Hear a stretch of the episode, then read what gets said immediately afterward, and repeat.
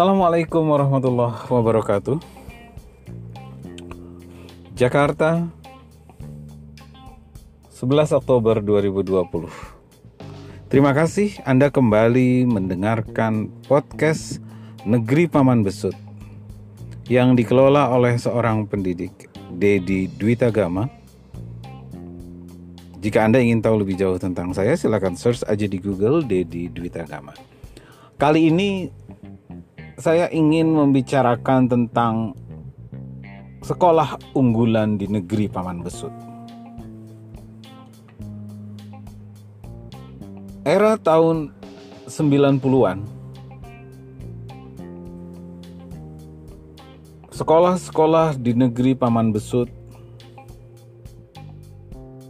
berusaha meningkatkan kualitas pelayanan sekolah, melengkapi sarana-sarana di sekolah, mengaktifkan kegiatan ekstrakurikuler di sekolah, membangun infrastruktur sekolah yang semuanya itu mendukung, membutuhkan dukungan biaya yang sangat banyak. Dan pada akhirnya manajemen sekolah mengajak berbicara orang tua murid, dan karena programnya baik, niatnya baik, maka orang tua murid memberikan dukungan dengan sumbangan yang kemudian dikemas menjadi iuran atau biaya partisipasi orang tua untuk meningkatkan kualitas layanan sekolah karena dipandang anggaran dari pemerintah kurang cukup. Akhirnya, sekolah yang tadinya tidak punya laboratorium I P A membangun laboratorium dengan sarana yang lengkap, yang tidak punya lab komputer dan komputer-komputer yang edisi terkini, membangun lab komputer dan melengkapkan melengkap, melengkapkan peralatan komputer di lab, laboratorium itu. Jadilah anak-anak belajar komputer di sana. Nah, rupanya model partisipatif itu bahkan juga berimbas kepada peningkatan honor atau transport mengajar bagi guru-guru, terutama untuk guru-guru yang belum diangkat menjadi pegawai negeri di negeri Paman Besut. Kata kuncinya, sekolah jadi bergairah, guru-gurunya makmur.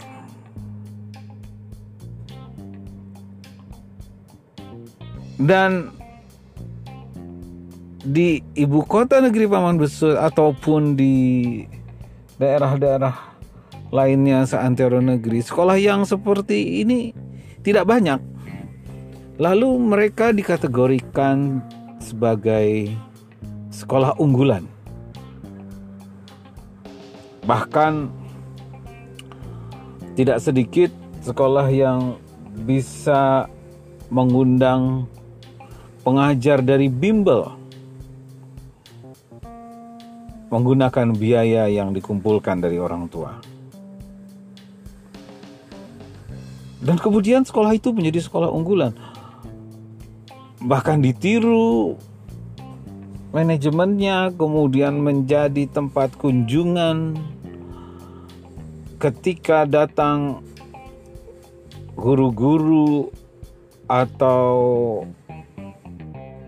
pejabat-pejabat dinas dari luar ibu kota yang datang ke ibu kota negeri Paman Besut, mereka diperlihatkan manajemen dan situasi belajar sekolah-sekolah berkategori unggulan. Dan efek berikutnya adalah minat masyarakat untuk menyekolahkan anaknya di sekolah unggulan meningkat sangat drastis dari waktu ke waktu. Dan ujungnya memasukkan anak ke sekolah unggulan harus memiliki nilai yang bagus pada level jenjang pendidikan sebelumnya, karena nilai ujian nasional di level pendidikan sebelumnya itu menjadi syarat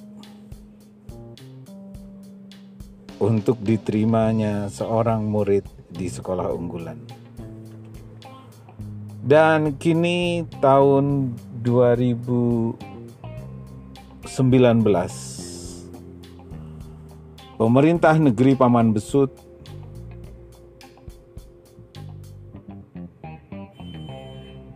di pusat maupun di daerah bersepakat akan menghilangkan sekolah unggulan.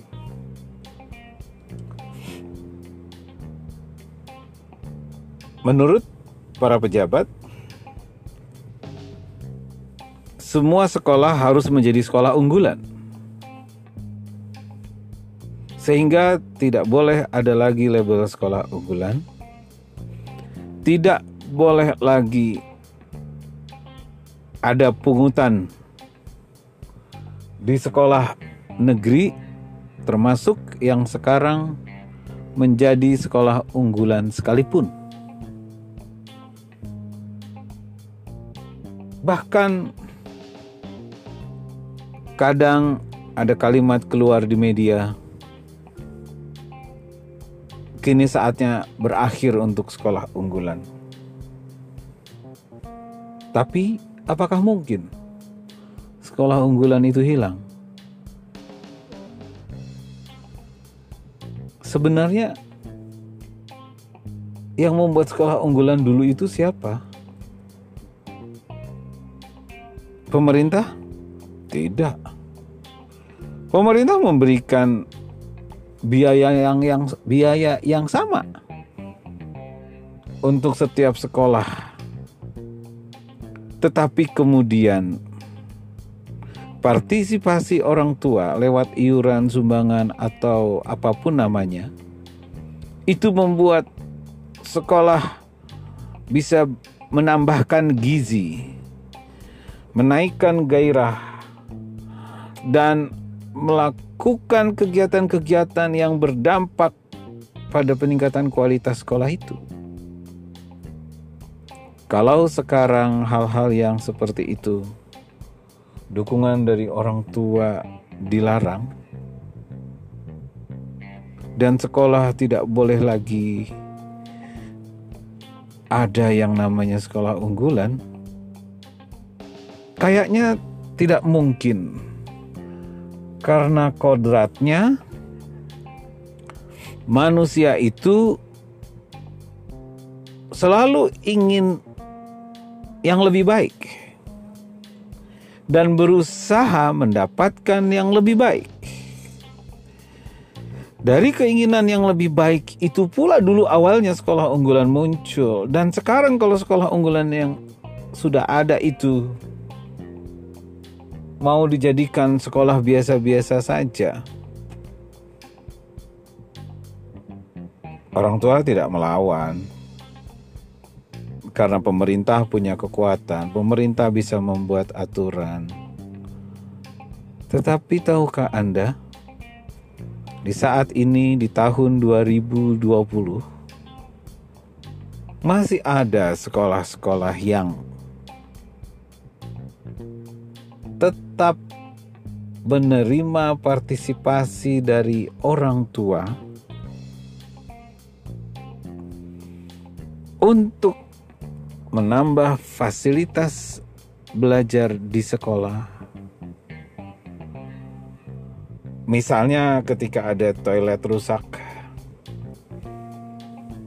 mungkin menunggu anggaran pemerintah yang lama turunnya karena ada waktu-waktu tertentu. Tapi kebutuhan toilet kan ber- berlangsung setiap hari. Ya, sekolah akhirnya mau tidak mau berbicara kepada orang tua, apalagi ketika orang tua mengeluh, bahwa toilet di sekolahnya tidak nyaman, tidak layak, ya guru hanya bisa membalikan, "Bapak, Ibu, kami akan bangun, cuma anggaran baru turun sekian bulan lagi." Udahlah, kata orang tua, kita support. Ini ada berapa ratus orang tua, berapa biaya yang sekolah butuhkan, kita bagi rata lah.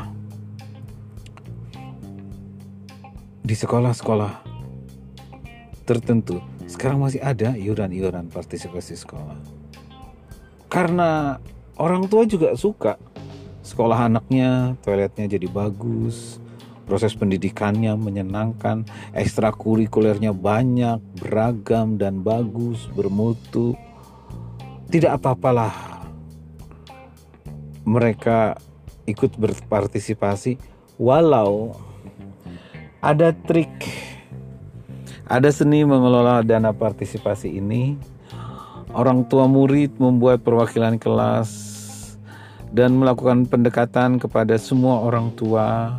Jika yang dipandang mampu, dikenakan iuran jumlah tertentu, dan jika dipandang tidak mampu, itu didekati dan dibilang, "Bapak, Ibu, kalau memang Bapak, Ibu tidak berkenan membayar iuran, tidak usah membayar iuran, tidak apa-apa, tapi nanti kalau ada kegiatan di kelas yang mungkin kita berikan konsumsi kepada anak-anak kita, anak-anak Bapak Ibu tetap dapat kok, nggak apa-apa, tapi Bapak Ibu jangan lapor ke dinas, e, karena ini memang sekolah kita membutuhkan."